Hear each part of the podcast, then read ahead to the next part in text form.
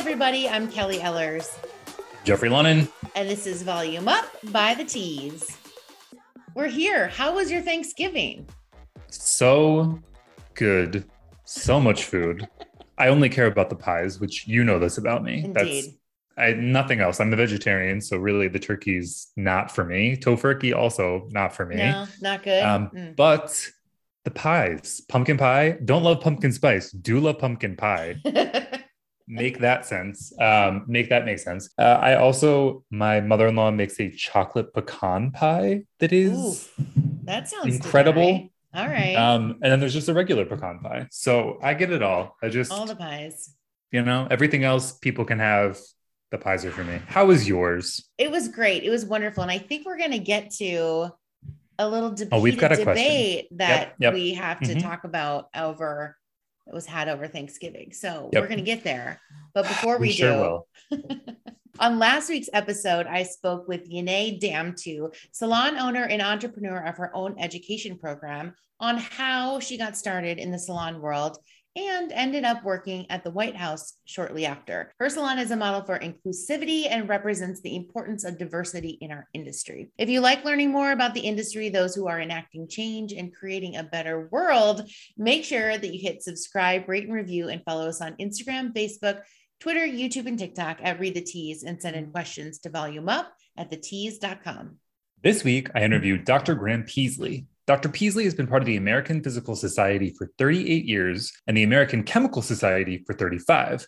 Most recently, Dr. Peaslee was part of a study to uncover PFAS, which we'll talk about, in makeup. The paper is titled Fluorinated Compounds in North American Cosmetics. You're going to want to take a look at that one. It's actually free source, which is great. So we can link to it and you should take a look at what people are up to um, in terms of your cosmetics. It's a little bit alarming. Uh, and Dr. Peaslee joins us as an expert in the field to talk about PFAS and the study's findings. But before we get there, you talked about it a little bit. Look, it's Cyber Monday. We've gone through the Thanksgiving thing. We've moved past this, but I do just want to go back a little bit. You know, cranberries. Yes. Uh, you know what I'm getting at. Kelly, Uh-huh. are the How cranberries that are on your table, are they coming in a can or are they a fresher option? Lay it on me. Okay. So my mom a couple weeks ago was like, "What can I bring?" Because I'm the host. The ho- being the host is my jam. It's my Mhm. love language, and so Mm-hmm. I was like, "Bring the canned cranberries." They might not even resemble, you know, you know how they did that test with Subway where like the tuna Yeah, didn't no, resemble. Yep. There was no There was no tuna. There was no tuna in the tuna. I think, and I challenge someone to see if there's actual cranberry in the gelatinous can shaped tube that you put on a dish. I mean, I would about you? venture to say there's there's no cranberries in that. The, t- the tube is a good way to put it. It's like a log. It's just like you know the. It's just And the- only yeah, good the if you can see the rings of the can. Agreed. If there, if you can't see the rings, what's the point? No, Yes. look, I, I've said this at the top. We talked about it. I'm here for the pie. Um, Yeah. That said, cranberry in a can, the cranberry sauce. I'm not against it. Um, our family does both. So we'll do the can for the people that are the traditionalists that need that, and then there's also some sort of like fun puree Mixed up situation. puree. Yeah, which, right, like, well, you know, settled. Yeah. So have have both when you can. Have both, um, but yes. definitely don't skimp on the can. That's my feelings. Mm-mm. I'm glad to see that we're aligned there. all right, look, we are going to talk about all things on the tease.com. Um, there's always so much happening. Our hardworking editors never sleep. They're relentless at uncovering industry news, diving into brands that you don't know but should. And here are some headlines that we think that you should be aware of. First up, look, we're celebrating global beauty on the tease.com. So it's only natural that our team dove into the best international hair brands. With so many incredible hair brands like Pattern Beauty, Matrix, Briogeo at our fingertips, it can be easy to forget that there's a whole wide world out there that are just waiting to be explored. So while actual globetrotting might not be a thing because of COVID 19, thanks to the beauty of the internet, we can still discover and shop amazing hair products from our global neighbors near and far.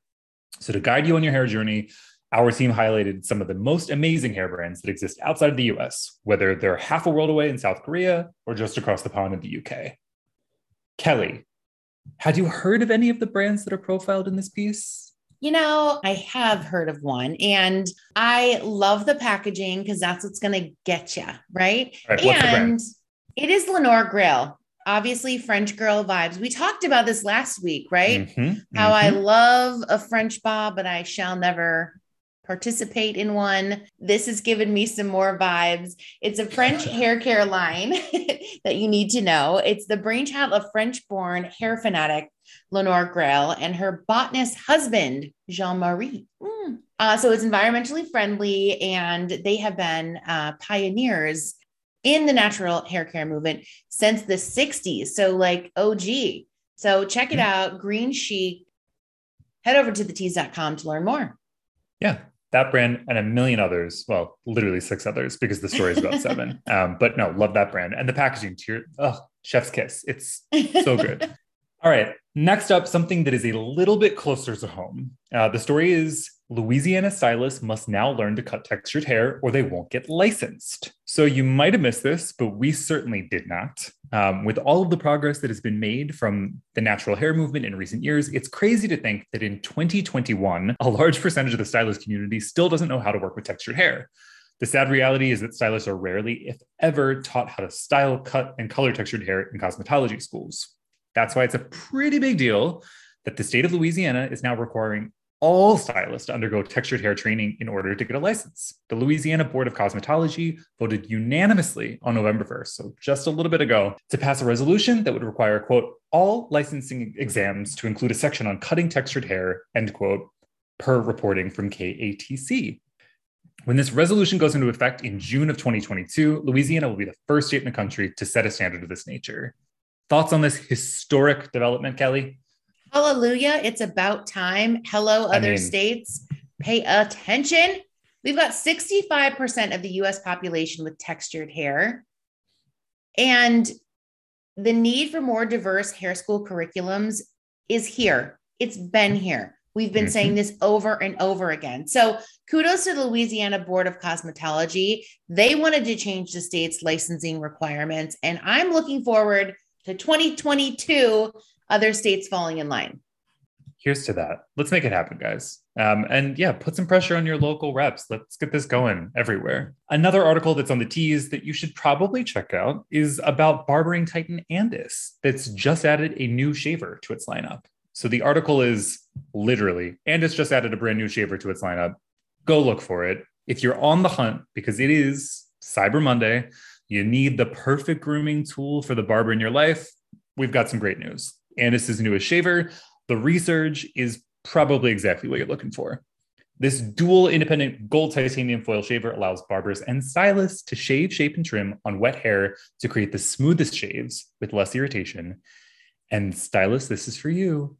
The tool eliminates the need entirely for a straight razor due to its hypoallergenic foils, which align to the skin and ensure that it offers the closest shave possible. Kelly, would you splurge on this pro tool for your guy? Totally. I mean, first of all, I think it's going to look real nice sitting on the counter. Mm-hmm. It is so sleek, black and gold design. It's pretty to look at. So I might just hit it up Cyber Monday, right? So if you have somebody in your world that could use this beautiful new tool, I'm here for it. Add to cart after checking out the article on thetease.com. The next article that I want to bring to everybody's attention is Avalis's new hair growth supplement tackles hair loss holistically. So, look, we're all about the natural options. Makes sense that we would cover this on the tease.com. When it comes to things that have the ability to send us into a full blown panic, hair loss is definitely up there. It's hard not to freak out after finding a larger than usual, whatever the hell that means, clump of hair in your hairbrush or in the sink. But before you convince yourself that you are going bald, uh, just note that you're not alone. This is something that affects a ton of people. Hair loss is actually way more common than you'd think. And despite the fact that it's often seen as a men's issue, women make up 40% of all hair loss sufferers, according to the American Hair Loss Association, which is a real thing. There is some good news. The pioneering anti aging company Avalis is launching its first of a kind vegan hair growth ingestible that aids in growth of youthful, healthy hair called Let There Be Hair, which is an amazing name. This innovative supplement combines both natural and botanical actives to help reduce stress, replenish vitamin and nutrient deficiencies, and support the hair cycle and protect the hair follicle from aging, which is the dream. Kelly, would you try it? Yes, I'm here for anything that adds more hair to my head. more hair, more volume. volume, more texture, mm-hmm. mm-hmm. more length, more all of the things, all of the mores. And so I didn't realize that women made up 40% of all hair loss. So this is a, a gender neutral sort of issue that we're all facing. So again, first of its kind, vegan hair growth, ingestible. We are going to bring the youthful, healthy, abundant hair in 2022. Check it out on the tease.com. Oh, yeah gift that, add it to cart. and so much classier looking than the his and hers or hims and hers totally. branding stuff. Beautifully like, designed. Screw that. Yeah, yeah, all about it. As always, so much going on at tease.com. Thank you to our hardworking editors. We're proud to publish stories that salon pros and consumers care about. And now I interview Dr. Graham Peaslee,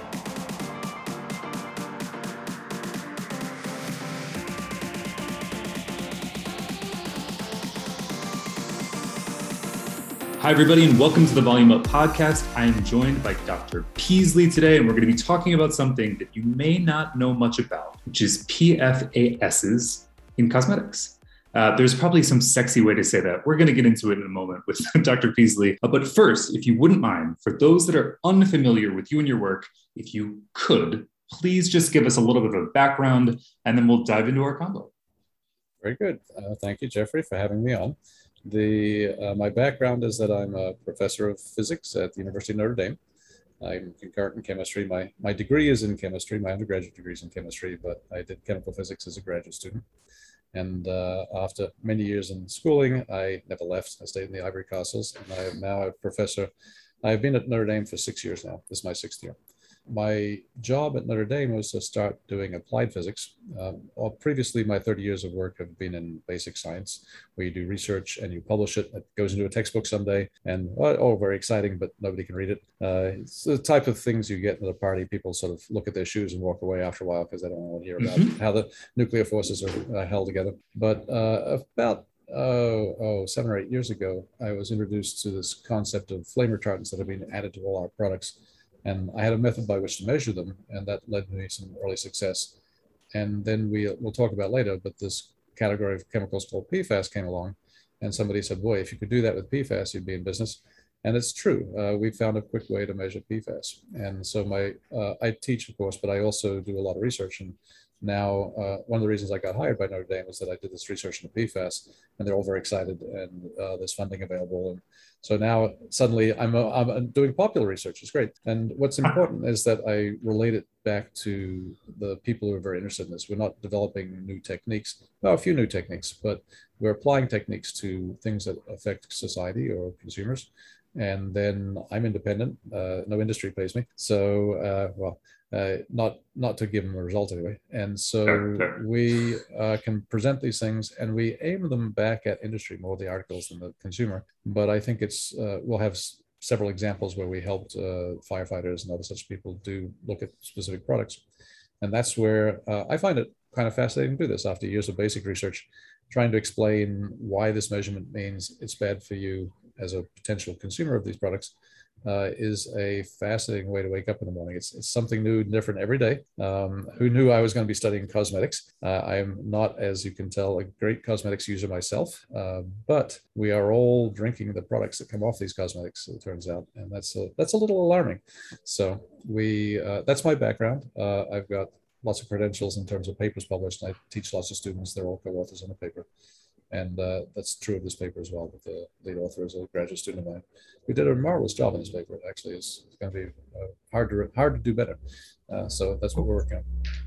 Amazing. Well, thank you so much for that background. We really do appreciate that, you being here with us. Um, we're going to dive into all of it. So, we're going to talk about the, the popular research that you've been doing, uh, particularly as it pertains to cosmetics and makeup. Um, but first, again, we just want to get to know you a little bit, have our audience understand your your approach. Um, so, if you wouldn't mind, just tell us a little bit about how you got interested in science to begin with. Uh, did you always envision that you would become a scientist uh, a chemist, perhaps a physicist. Like, talk to us a little bit about that. I mean, often we're talking to hairstylists and makeup artists, so this is a sort of departure, but a welcome one. Well, it's uh, it's a, a, pretty familiar story. My father was a physicist, and ah. that's that's unusual. Most physicists don't beget other physicists, and so I was true to that form. I did not want to compete with my father, so I became a chemist, and that was uh, you know it was acceptable in his book uh, barely, uh, but it was okay. And then as I progressed through school, I actually gravitated back towards chemical physics. And I said, hmm,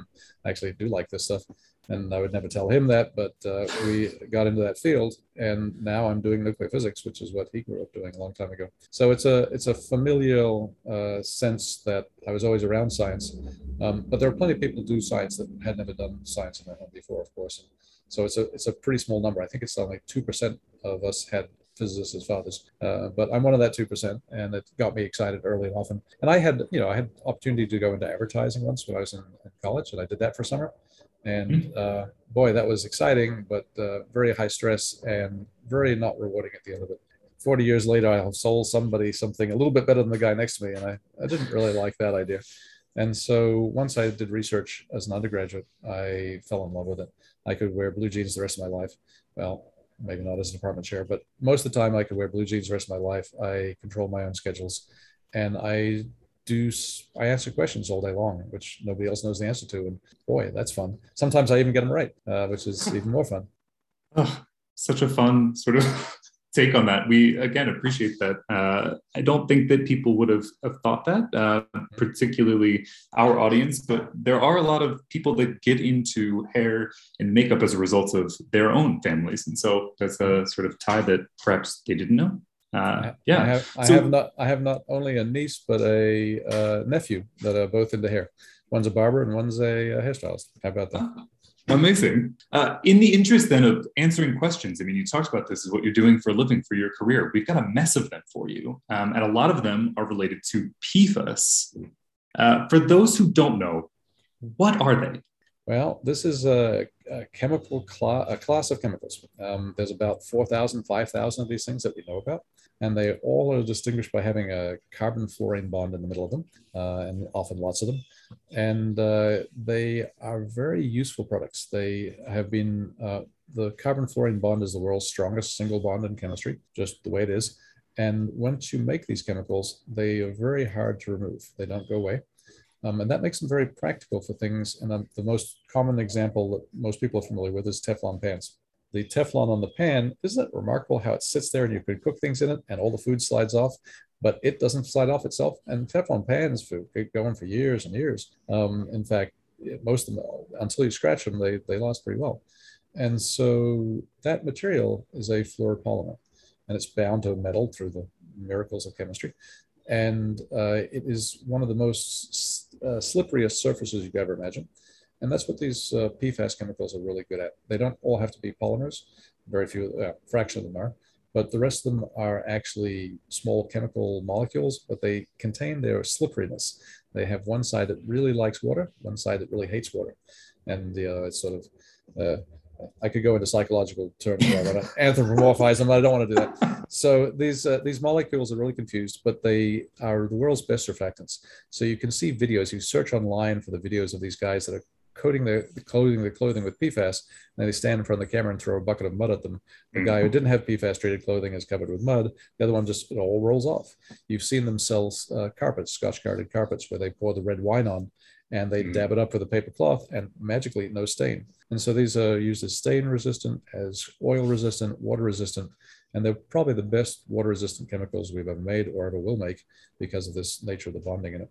Um, that all is well and good. There's a paper that came out last year that says there's 200 different products that use this stuff in them, uh, all the way from mist suppression systems and machining to uh, pizza boxes, the line, the oh, uh, popcorn bags. But it's it's uh, all these products that seem to have them in, and it's essential because otherwise, microwave popcorn bag might get soggy. Um, okay, um, and I, as we get into them, they're less and less essential the more you talk about them. Mm. But the, the difficulty with them is that they persist forever. They're called the forever chemicals. They've got the moniker forever chemicals because once they get released to the environment, they last for hundreds, sometimes thousands of years. and they bioaccumulate in fish, in polar bears. We see it in their blood. We see it in all the blood of North Americans. Everybody's got five parts per billion, even though they're all man made chemicals. Congratulations, you live in America. You've been eating off packaging, you've been drinking the water, and mm. you've been breathing the air, whatever it happens to be, it's gotten in your blood, courtesy of about these six companies around the world that make it. Um, and now we fast forward to, you know, uh, the companies knew it in the 60s and 70s, but around about the year 2000, 2010, it became known that there are a lot of adverse human health effects. These chemicals aren't perfectly safe as soap. They are indeed uh, bioaccumulative. They cause two types of cancer. We know they probably dozens of others, but they have an immunosuppressant resist, uh, system. They attack the immune system. Um, all these things that we didn't weren't told about and nobody knew about. And yeah, it may not be as toxic as the other things, but they're more persistent and therefore they have longer time in your body to cause toxicity effects. And we don't know what the effects are because there's 4,700 of them in, in, use, and we've only measured two really well. Uh, uh, so that gives us, you know, research scientists and medical fields got thousands of years to go to figure out what we've done to mm-hmm. ourselves. Uh, but the bunch of scientists and myself wrote a this policy statement back in 2015. The Madrid statement said, you know, we should be careful with these chemicals. Once you make them, they last forever.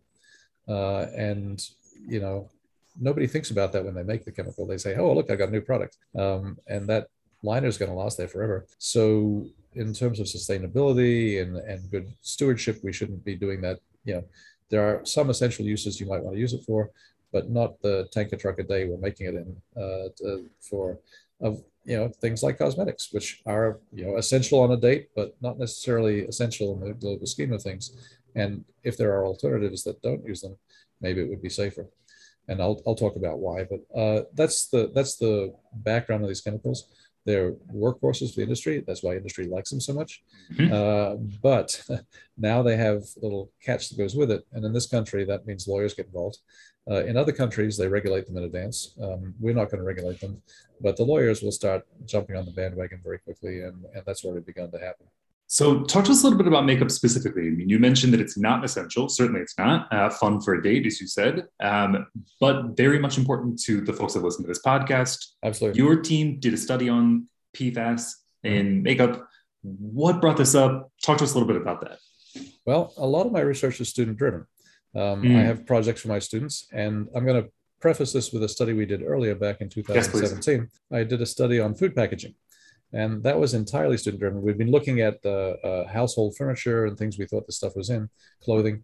Um, and a student said, Can I put my lunch wrapper in the beam? And we, we use a beam to measure this. And I said, Sure. And lo and behold, the uh, Subway wrapper, the Jimmy John's, whatever it was, one of these wrappers glowed with fluorine. And we said, Wow, how'd that happen? And it turns out that when you eat fast food and you sit on your lap for an hour in the car as you drive, you don't want the grease to stain through it. So somebody came up with this idea. I've got this wonderful new chemical that'll prevent grease from going through the paper or water from going through the paper. Wouldn't you want to put it on your hamburger, hot dog, taco, French fry, whatever it is, box or paper? And about 34% industry had done that by the time we found it. And we published a paper naming 20 companies from McDonald's, Panera, Starbucks, a whole lots that said we found it. We didn't say which ones were highest or lowest. We just said we found these things in about 30 40% of the wrappers. And uh, it was a national survey. We did five different states. I mean, it seemed to be pretty widespread. And we surmised that these were PFAS being put in, and we measured which ones they were. Um, and uh, after that came out, there was a campaign from a uh, sitting U.S. senator in Illinois who wrote to all 20 CEOs and said, "I understand from the Washington Post that you use this chemical in your wrapping. Um, what's your policy for removing it? How soon will it be done?" And when you're the CEO of a company and you get a letter from a senator saying, "When will it be done?" you call the vice president and say, "Make it go away." And it's true. These companies, all the companies, never respond to the story except for McDonald's, who said we didn't mean to. We're trying not to. And in fact, they've gone PFAS free since then. They came out with a statement. The rest didn't want to ever admit they used it. But within 18 months, all 20 of those companies, we have it in pretty good information. 20 those companies switched away from it. And the supply chain, once they moved out, Of, and it's, you think about it, it wasn't required they had certainly a pleasant alternative, a cheaper alternative before they switched to it. And they'd only just switched, so they switched back. And they switch three hmm. times a year when they do seasonal packaging anyway. So it wasn't a big deal. I'm sure it caused some late nights for a few people, but it wasn't a huge cost to the industry. They are now back to PFAS free, at least those 20 companies. There are others that may not have gotten the memo. Uh, but it looks like that the, the fluorination went down. And that was based on a single study we put out saying, you know, we should look at this, guys. And, and, it wasn't to call out any companies. We definitely did not say which company had which wrapper, and they appreciated the fact that you know didn't like the name being in there much at all. But it was one of those things that they it was just brand consciousness, and we were not trying to. We worked with them. In fact, the in, the packaging industry called us up and said, "Hey, can you test for this?" And we've done several companies where we've helped them find the source of their PFAS. It's usually a supply source problem that they mm-hmm. thought it was PFAS free, but it wasn't. And and so the companies, you know, I don't think they liked us much, but they they certainly took it into uh, took it into initiative to change it. And you know, if we have that effect doing a science paper, what else should we study? So we looked at uh, firefighter turnout gear next and put a big paper out of that last year, and that had a huge impact on the industry. The the firefighters were actually being misled, and they did not like that. Hmm. Um, and we've now shown, you know, it was just an overstatement that oh, it's not in there, and if it isn't there, it's very safe. Well, it's it is in there, and it's not very safe. It's not safe. and uh, I, you know, I not calling out any companies, and in fact, some of the companies have now started. Well, all of them have now come to PFAS-free alternative within a year of that paper, which is pretty remarkable. I didn't think that was going to happen. Um, and so, lo and behold, almost three years ago, a student came into the lab saying, "I'd like to test cosmetics." It was I, I hate to make this gender-based, but it was a female student that came in and sure. And she came in with 10 cosmetics she scrambled up from the, her roommates and her. And they tested, and several of them were fluorinated. And we said, mm. wow, okay, that's indication it could be PFAS. Um, go get some more samples. And to her credit, she came back the next day with 238 samples. I was like, how in the world did you get that? And well, I went to this beauty store and I asked to try mm-hmm. sample one, sample two, sample three, and they let me. And I just scratched it all onto a piece of paper. And I went to the next store and I took pictures of all the labels and it was remarkable. It was a it was a brilliant move, and we tested them all for free, uh, and then we found the high ones, and we went out and bought some samples and tested them properly. Uh, but we screened, you know, close to 230 of these things, and uh, we saw some high, some low, and it was just of interest. Why were they being put there? And a paper had come out at the same time in Europe, just the same year, a, uh, a year after that. Um, a paper came out in Europe saying, yes, we see PFAS in some cosmetics here but they're all on the label and they're a few things they hadn't expected, but more or less, you know, some some products use it, some don't, and didn't seem to be a big problem. Um, we came to the opposite conclusion. We said, you know, fluorine is in about half of these things, and we also looked at some compounds that they had. We looked at some some classes of, of personal care products that they had. We went after waterproof mascara and mm-hmm. the new types of lipstick, the the paint on lips, the liquid lips. Mm-hmm. Um, I'm old enough to ask what that is every time, first time I saw it. And the students all giggled and said, hey, You're a little old, try this out. And I was like, Oh, okay.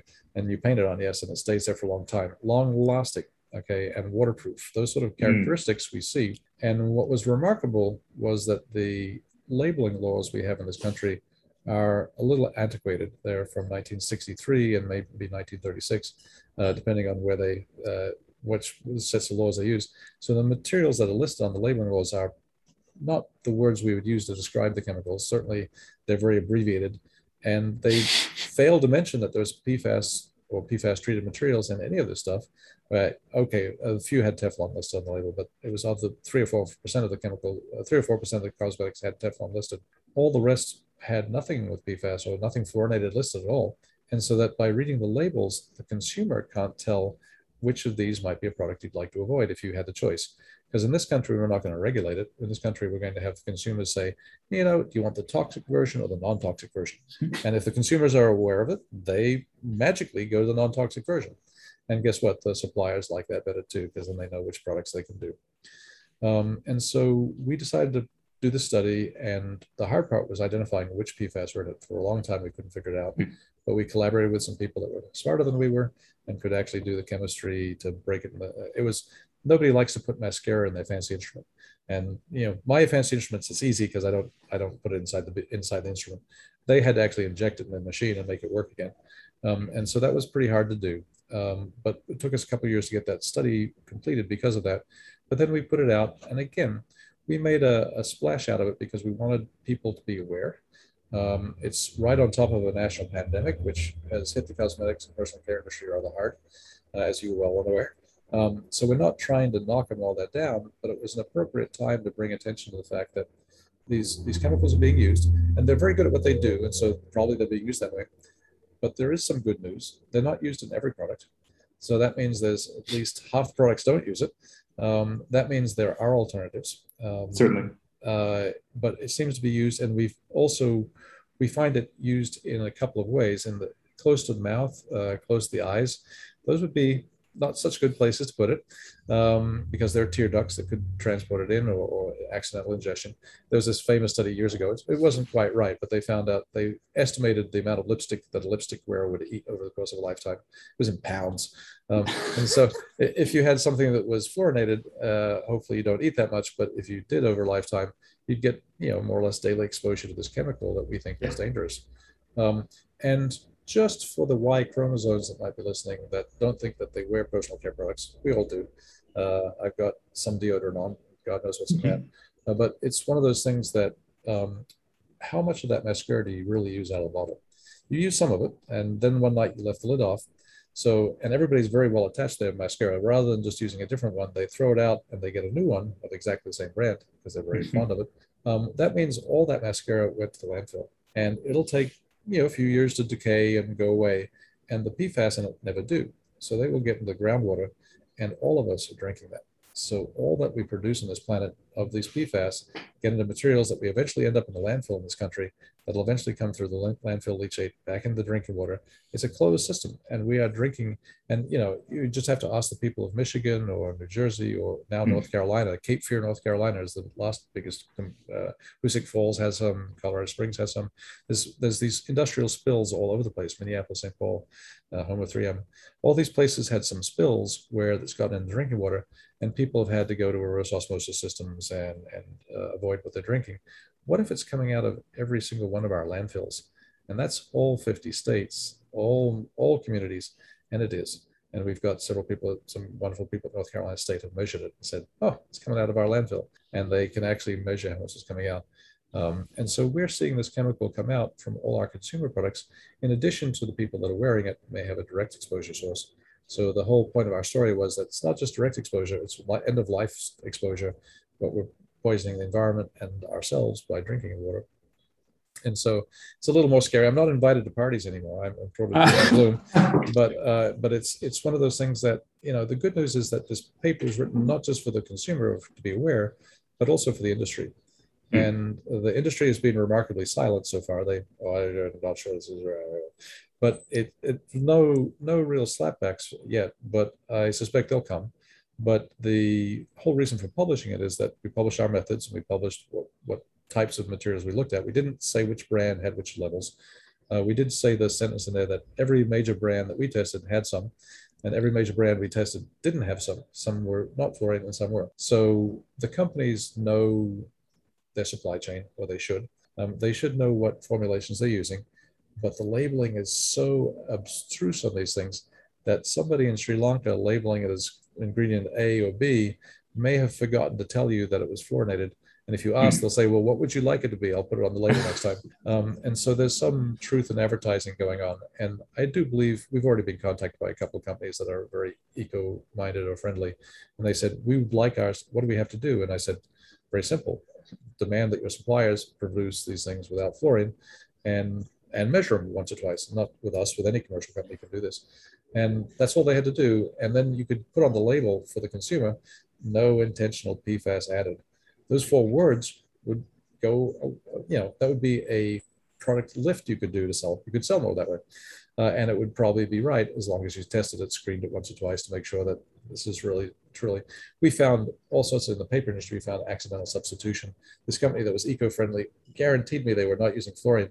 We tested their paper; it was fluorinated, and I they they called me up and said, how can this be? And they sent me the paper and I said, yep, it's still fluorinated.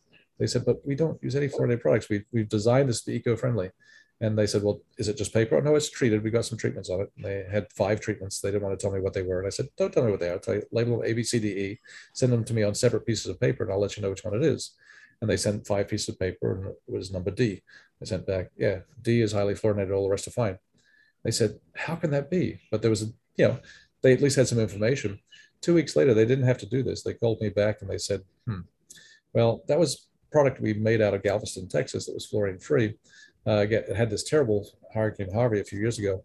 Mm. That was that was they had to switch supplier. They switched this wonderful supplier in Shanghai, and they we were assured it was fluorine free, but it has this fluoroether. Yeah, that's a fluorinated chemical. That's... And they said, "Oh, oops."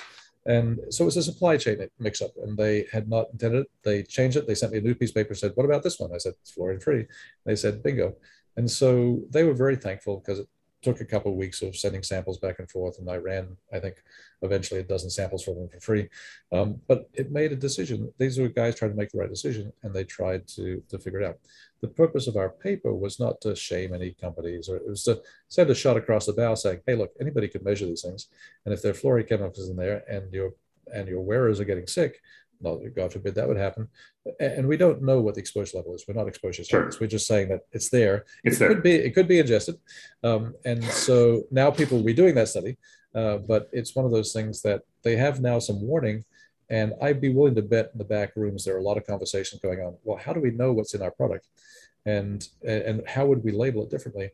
You're not going to be able to change the whole labeling standard of the FDA overnight. It's going to take years to petition that and change it. And the chemical company is going to fight it. Um, mm-hmm. So it, the labeling is going to take, oh, between one and 18 years to change. Um, but any company can label what they like. And if you look at the ceramic pot industry nowadays, I, I personally have switched away from Teflon, not because it's dangerous, but because just my buying it means that there's more money in that.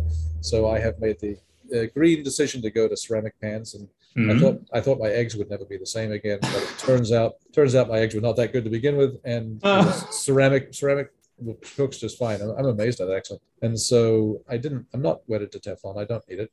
Um, and the same thing will happen with the cosmetics industry. If they can find formulations that work, it may not be as waterproof.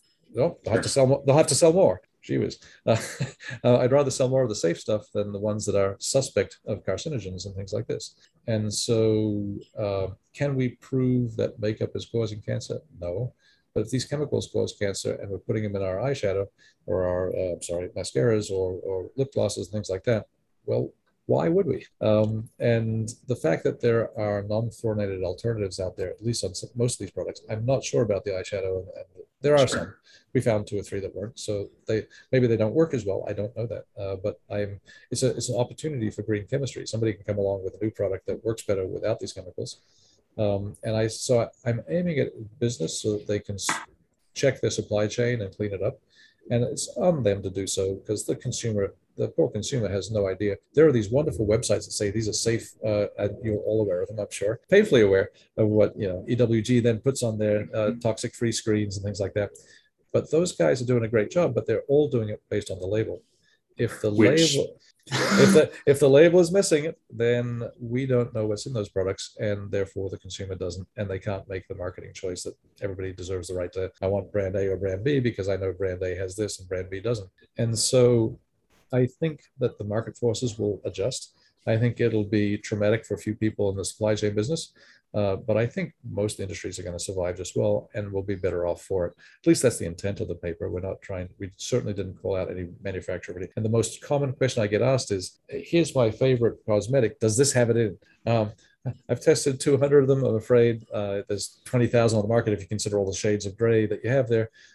I'm not sure. Um, and that's my answer. But uh, so what we can tell you is if it has the words waterproof on it or has the words long lasting or last forever, uh, has some remarkable property which others don't seem to have, that's a pretty clear signature. And often, anecdotally, we found them to be higher priced uh, because when you put these chemicals in, it costs money. So they make it up by, it works better, so they charge more. Um, so anecdotally, it's kind of the high end stuff that is, seem to have more of it. Not absolute, and and it's not any one brand nor any one product line. There are mascaras which are waterproof, which don't have it, uh, but there seem to be most of them did. The fact that we found them in things labeled, uh, the only correlation we found was things were labeled uh, water resistant, means that somebody knew their purpose and put them in there because they knew it would work better. Um, and so that's, I think, uh, that somebody knows at some levels in some of these companies. But there are certainly companies that contact us saying, "Oh my gosh, we had no idea it was in any of our products. Did it? Was it in any of our products?" And well, I didn't measure many of your products, but I can tell you this one did, this one didn't, and we will disclose that to a company, but we won't disclose that to the to the reporter in the world here. It's such a small sampling set. I can't tell what the industry as a whole did. It's enough at a couple hundred. You say, look, if it's in 50% of a couple hundred, I didn't just pick the magic 200. There, there had to be, there has to be other people out there. And the Europeans are now going to go back and busily check the ones that they didn't check because mm-hmm. their labeling laws are much better than ours, but maybe there's some loopholes over there too. Um, and I think that the companies will all respond. Um, I think it'll be safe for the consumers, but not until these changes get made, which is going to take a year or two. Um, but that's a great time for having your listeners and, and your and people involved in the industry to just be aware of why we're worried about these chemicals. The, the we haven't gone into the details of all the ways that they can interact negatively with human health, but they can, and it's really an insidious chemical. Uh, it, it can attack in so many different ways, and, and you know it's not the intent of any chemical uh, to be hazardous that you use in a product. So uh, that's that's sort of the the warning message, but also the the silver lining is that half of them didn't have any in it. So there's a bunch of chemical, a bunch of wonderful cosmetics out there that have never used it and probably never will, and seem to work just fine and seem to have millions and billions of dollars of sales. Um, and it's just a question of urging our manufacturers to switch towards those. And they don't need much more urging than a couple lawyers walking out the door. So, that, and I'm sure they'll start after it eventually, but it's it's going to take a while to figure it out. And in the spirit of sort of lawyers coming knocking, uh, legislators have been busy at work. As of yes. June, there is a No PFAS in Cosmetics Act that was introduced yep. to the US House and Senate. Yep. Uh, what do you think about this? Do you think that your research perhaps contributed to movement uh, on the Hill to get this uh, going? I think it shocked a lot of people. And uh, there was, I was very surprised when that happened. Uh, I, I heard about it literally only a couple days before the paper was to be published and they coordinated it so it came out with the paper in the Senate, and then the House bill followed a few days later. Um, I have met many of the congressional aides. They called me up and said, "Is this true?" And I said, "Well, I'm publishing it. Yeah, it's true." Uh, and they said, "Which companies?" And I said, "Well, all of them, but mm-hmm. none of them. Um, you know, we're not going to give in the specifics. So, so there's nobody we can subpoena." I said, "No, but you can. You know, you. I think it would be good to to regulate this if you could." I think the House one passed. I think the Senate one is still in committee, if I'm right. Mm. Um, and I don't know much about the, the government system here, but I, I do know that it's um, it's facing a long uphill battle against those that don't want to. Uh, and industry has a lot of money; they can block legislation pretty easily.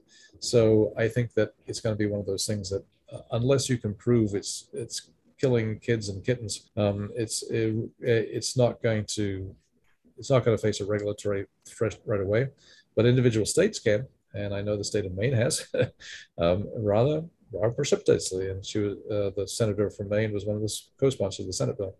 And they're just angry, you know, why doesn't anybody watch out for the consumer?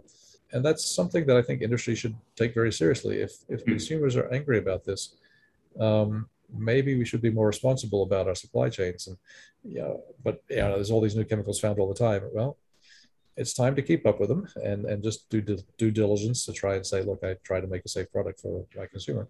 And they, you know, it's it's nothing nothing terrible. It's just ways to fix it for the future.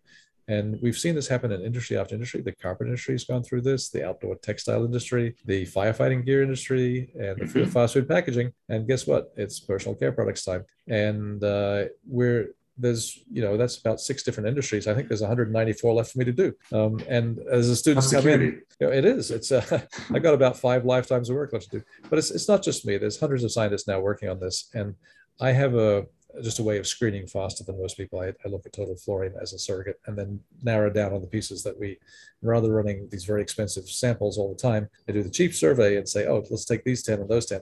And that we only analyzed 30 in detail, but those 30 were enough to convince us, yeah, there's PFAS and all these things that we measured it, um, and how much of it is there. And it was it was high in some cases. It, the some people say it's low, it's only part per billion. But if you get part per billion into your blood, that's what's in your blood, part per billion. So you've now doubled what's in your blood. And we've shown that you know a doubling of the PFAS in your blood leads to a 50% immune response your, to the vaccines. Your vaccine is 50% as effective. Oops, that never matters before. You know, it's just kids with diphtheria and tetanus and things like that. Now it matters because we have a COVID pandemic. And here's another scary idea: the first study came out, the, the chemicals are of long chain and short chain variety. Industry has told us for years, well, we switched away from the nasty long chain ones. The short chain ones, much safer, much safer. And their argument is that spends less time in your body, therefore it's safer. which is true. It's only months in your body, not years. That is, you know, essentially 12 times safer. Um, and they use this chemical argument a lot, saying it's much safer. We say it's not perfectly safe because the other ones aren't safe, and these ones are now 12 times safer. Um, never seemed to matter until somebody did a study of these short chain ones in COVID patients in Denmark. And Philip Grandjean mm. did this beautiful study this year, came out in January, of the first 239 COVID patients in Denmark. And they broke into categories of many of them didn't go to the hospital, about 20% of them did. And of that 20%, some fraction of them got intubated and went to ICU, and some fraction of them died. It wasn't large fraction, but it was the, those about 25% had negative outcomes, uh, really bad outcomes, and about 80, uh, 75% were had it and survived and went on like most people here. And this was just out of one hospital in Denmark. But then they looked at the PFAS levels in the blood and found no correlation whatsoever, except for that one short chain chemical, the one that's mm. perfectly mm. safe because it's such short chain that we exhale it from our lungs to get rid of it. And it lines the lungs and changes the surfactancy of the lungs. Nobody cares about that, except we have a national, international, global pandemic that is a respiratory virus that attacks the lungs oops. So we would never have noticed it until this came up. And it's causing, if you have a, and all he was just looking at natural distribution. Some people have more in their blood and some people have less, depending on whether they have carpet treatments or whether they're a firefighter or whatever it happens to be. And those people with more in their blood are having worse outcomes. Um, that's scary because it's attacking the immune system and, and how you breathe. Uh, that's only one chemical. There's 4,700. Some of them go to the brain preferentially. That must be good news. Uh, I don't know what happens there, but it's not good. Um, and so these are the types of scare stories that we're, we're being exposed to, and, the, and it's going to take years to get them all done. People testing different uh, hypotheses and, and measuring them. I think it's up to us in an industry such as this to respond with, oh gosh, didn't know that was in there. And now we see this as a, a threat or an opportunity. It's a glorious opportunity. Get ahead of it, understand the chemicals that you're actually putting in the products, make sure that you can identify which ones don't have it. And there's easy tests you can do. Anybody can do these tests. It's published. Um, it costs some money, uh, but it's not like making these chemicals doesn't cost money. Um, and in fact, moving away from fluorine is actually cheaper. So it might save you money, uh, but it will be one of those things. Everybody wins except the fluorine industry.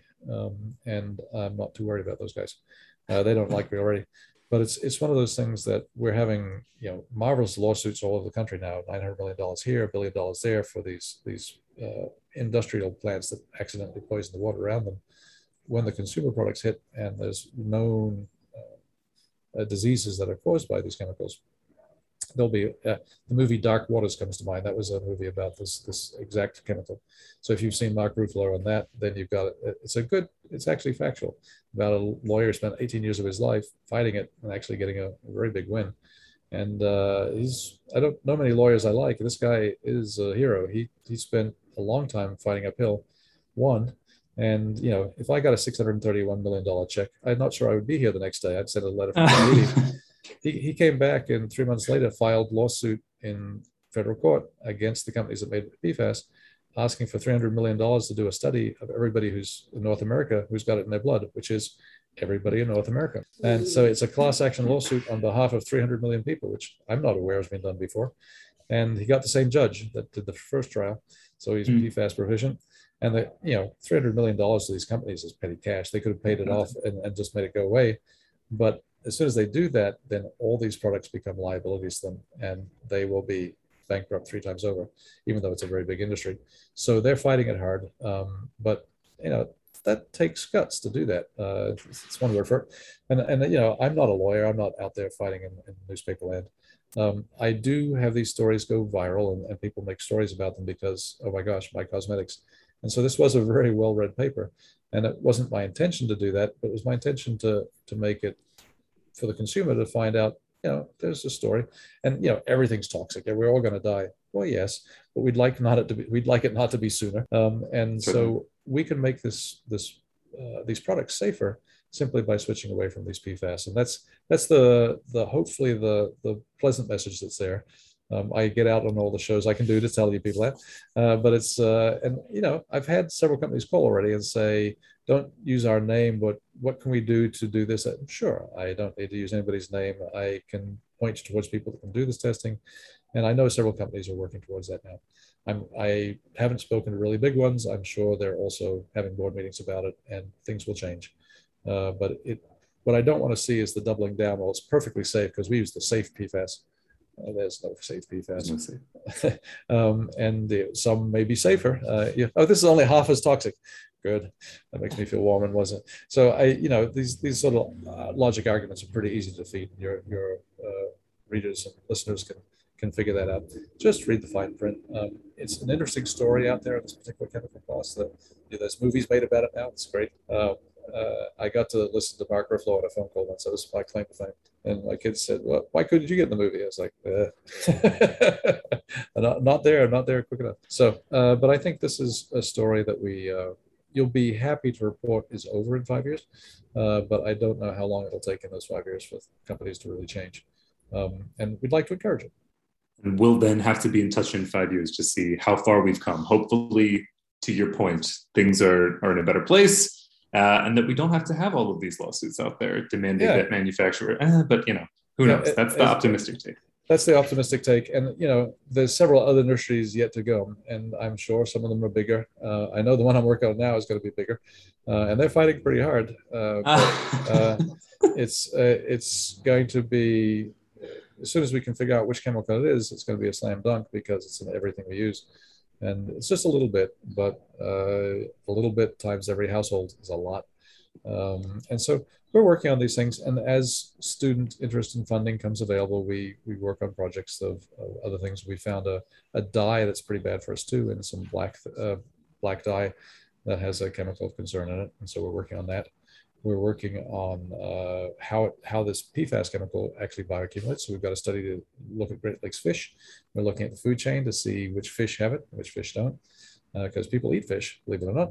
And so we do get bioaccumulation that way. And mm. uh, knowing that the Great Lakes, how it impacts. Then when we have these spills, we know that the, there's an impact well beyond because the fish swim everywhere uh, well beyond that point. So we're doing lots of different studies like that. Um, I think they're good studies. They're they're certainly fun for the students, and they love the idea of societal impact. And uh, the lead author on my on my uh, on my paper is uh, was concerned with her own cosmetics, and she tested them because she could. Um, but uh, and she was all happy. She picked PFAS-free brands uh, or types uh, but then she tested her shampoo, and lo and behold, we haven't reported that one yet. Uh, and so she was uh, uh horrified and switched shampoos, uh, which is a big decision. Um, I haven't looked at my shampoo recently, but I'm pretty sure I, I have the cheap one. I don't think it's gonna don't think it's gonna be PFAS free, but it, you know you can't read the labels all the time and believe them either. So right. some of this has to be done. we're very much looking forward to future studies, uh, particularly as relevant to hair care. I think that you've just yep. stumbled onto something that uh, would be of a lot of interest to our listeners. Um, but certainly the work to, that's already been done, uh, definitely helpful in terms of making the consumer aware, which is important. And again, we're seeing some progress towards some regulation perhaps. Uh, but yeah, thank you so much for your time to talk through this. Before we let you go, we are going to do our quick takes, though, which is yep. a segment that we sort of insist that all of our guests participate in. Uh, and we're really going to talk a little bit about personal care items. Uh, Very good. So, believe it or not, hopefully these are PF, PFAS free on your end. I hope um, so. the, fir- uh, the first question we have uh, bar soap or body wash? Which is it for you, doctor? I am a bar soap type of person, and my children are all body wash type of people. Generational little souls. Yeah, yeah, I think so. Mm-hmm, mm-hmm. All right. So you sound to be quite busy, um, considering the pandemic. Lots of folks have been at home and streaming things. Um, is there something in particular that you're streaming? Perhaps not, but we'll ask anyway. I'm not actively streaming, but my students have gotten into several of these uh, these things, and they they like their research being popular. It's it's difficult to be a graduate student in a program for five of four, five, six years, and learn one thing, become a world's expert in it, and even your parents can't understand it. And so, having a topic where it affects people, um, it's it's very exciting to the students to be able to go home and talk at Thanksgiving, and people mm. saying ooh and ah and arguing about it. Um, and it's you know it's the problem of going into psychology, right? Everybody's a popular psychologist, so you can't go anywhere and everybody tells you your business. Um, in chemistry, that doesn't happen so much. Very few people tell me, "Oh, it should be this way or that way," uh, but it's it's uh, it, tends to uh, scare people away if you can talk about how it relates to, you know, we put all these chemicals in our household, and some of them are safer than others. Uh, the students are actually doing that, and they're doing a much better job, of course, getting live and streaming. Um, and not just my students, but there's plenty of them out there in this field. So if you look up PFAS on any of the, there'll be a bunch of TikToks out there. There'll be a hmm. bunch of other things like that. And uh, I had a student, bless her soul, she was, uh, I think, a 12 year old at the time, wrote to me and said, I watched this TikTok video and I bet you she's using PFAS in that thing. And uh, it was just one that had a remarkable uh, water re- repellent feature. And I said, she may be right. and so it doesn't, it doesn't, you know, she'd been to a talk and was all amazed at age 12. And it was one of the, public ones I'd given. And she wrote to me the next day. And I've had a, uh, again, a, a, a young uh, student from Sweden wrote me just the other day and said, which lipsticks? mm. And you know, I said, well, go speak to your local Swedish research group, and there's a bunch of them doing PFAS out there, and uh, they might be able to help you. And so I think that um, getting people excited by it uh, is the realm of, of live streaming and blogging and all this other stuff. And I'm not very good at it. I have I have a few social media accounts, but they're not very active.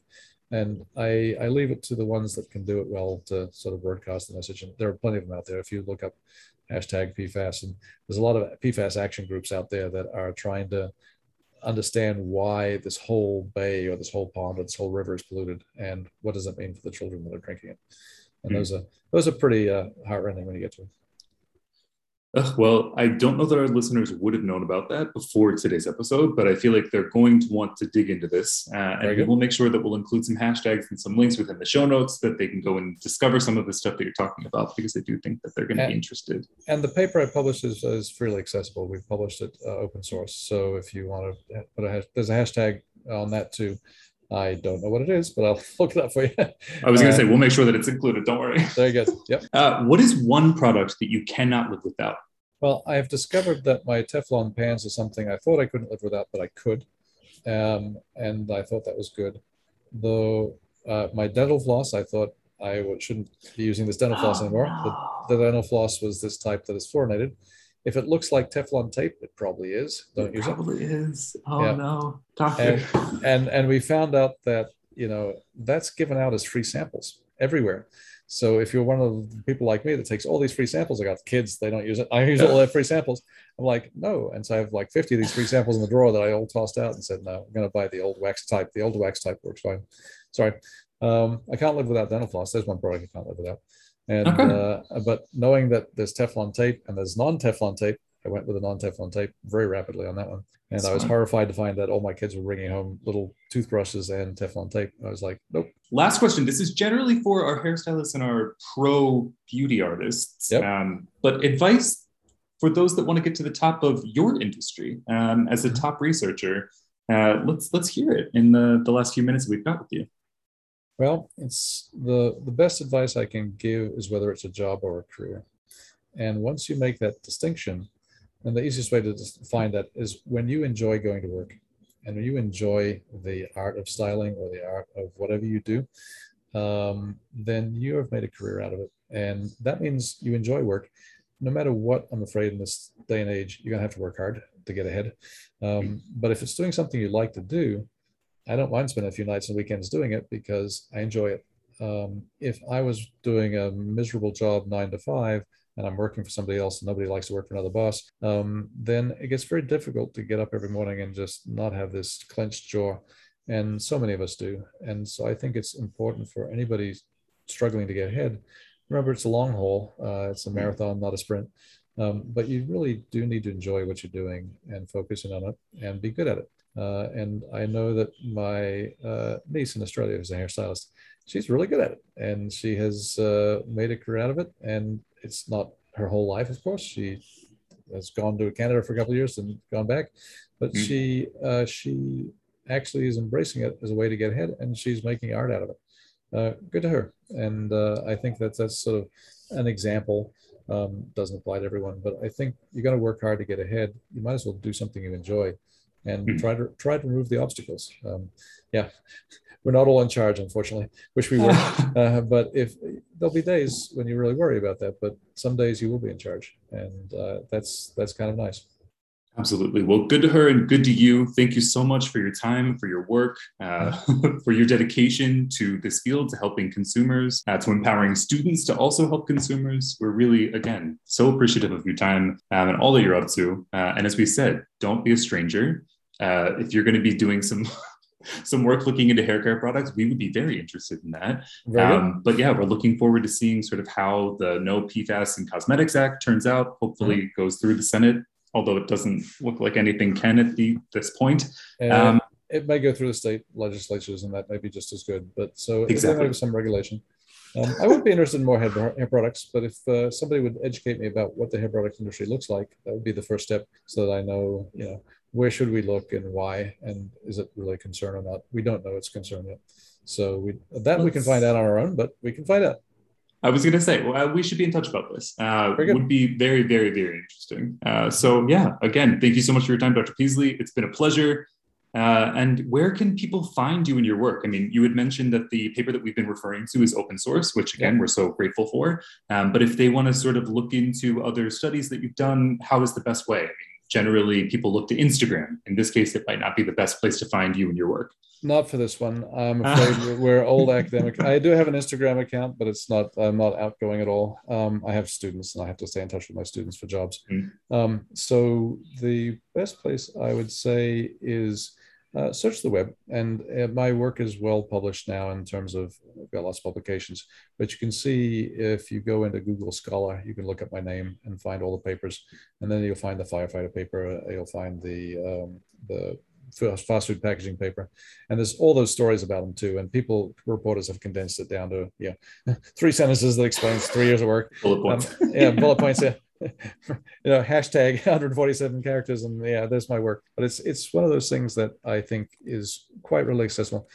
This the viewers should be able to be able to deduce what's factual what isn't by looking at enough stories. And the web is so filled with stuff that you have to do that just to stay sane. Um, but there's stuff out there. If it's in a peer-reviewed article and there's a synopsis of it on somebody's website, it's probably gone through fairly stringent uh, arguments about what's right or wrong in it. And those are really quite fun to read. And they're pretty scary because people like sensationalizing, oh my God, it's the hair products. Um, yeah, your hair's going to fall out. Uh, no, it's not always true. It's it's so you have to you have to be able to, to understand it. And then there'll be some that go really specifically into details, and that you'll need somebody to explain it. Uh, but that's uh, that's where it's possible to do. And I know that uh, the firefighters who have cancer have become cancer experts because they look it up. They have a very vested interest in this.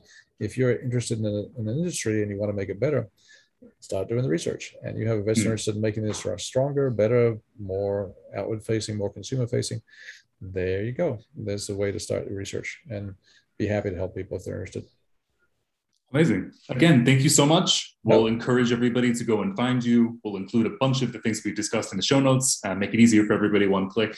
Um, but again, Perfect. thank you so much for your time. We really, really do truly appreciate you being here with us today on, on the podcast. Thank you, Jeffrey. It's been a pleasure.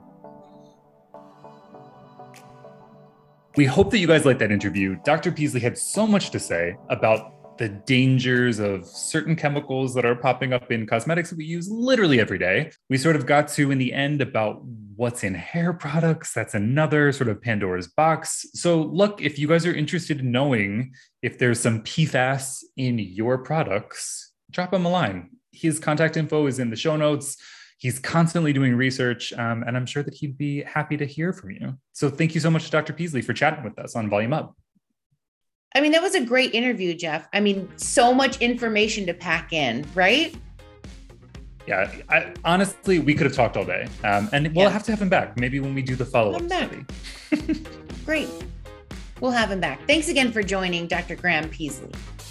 Be sure to hit subscribe, rate, and review, and follow us on Instagram, Facebook, Twitter, YouTube, and TikTok at Read the Tease and send in questions to volumeup at thetease.com. Volume Up is a Tease Media production. This episode was produced by Nana Kahiki, Stephen Jodaran, and Matt Kahiki. Thank you to our creative team for putting together the graphics for this episode, and to Josh Landowski for editing so you can watch and listen on YouTube.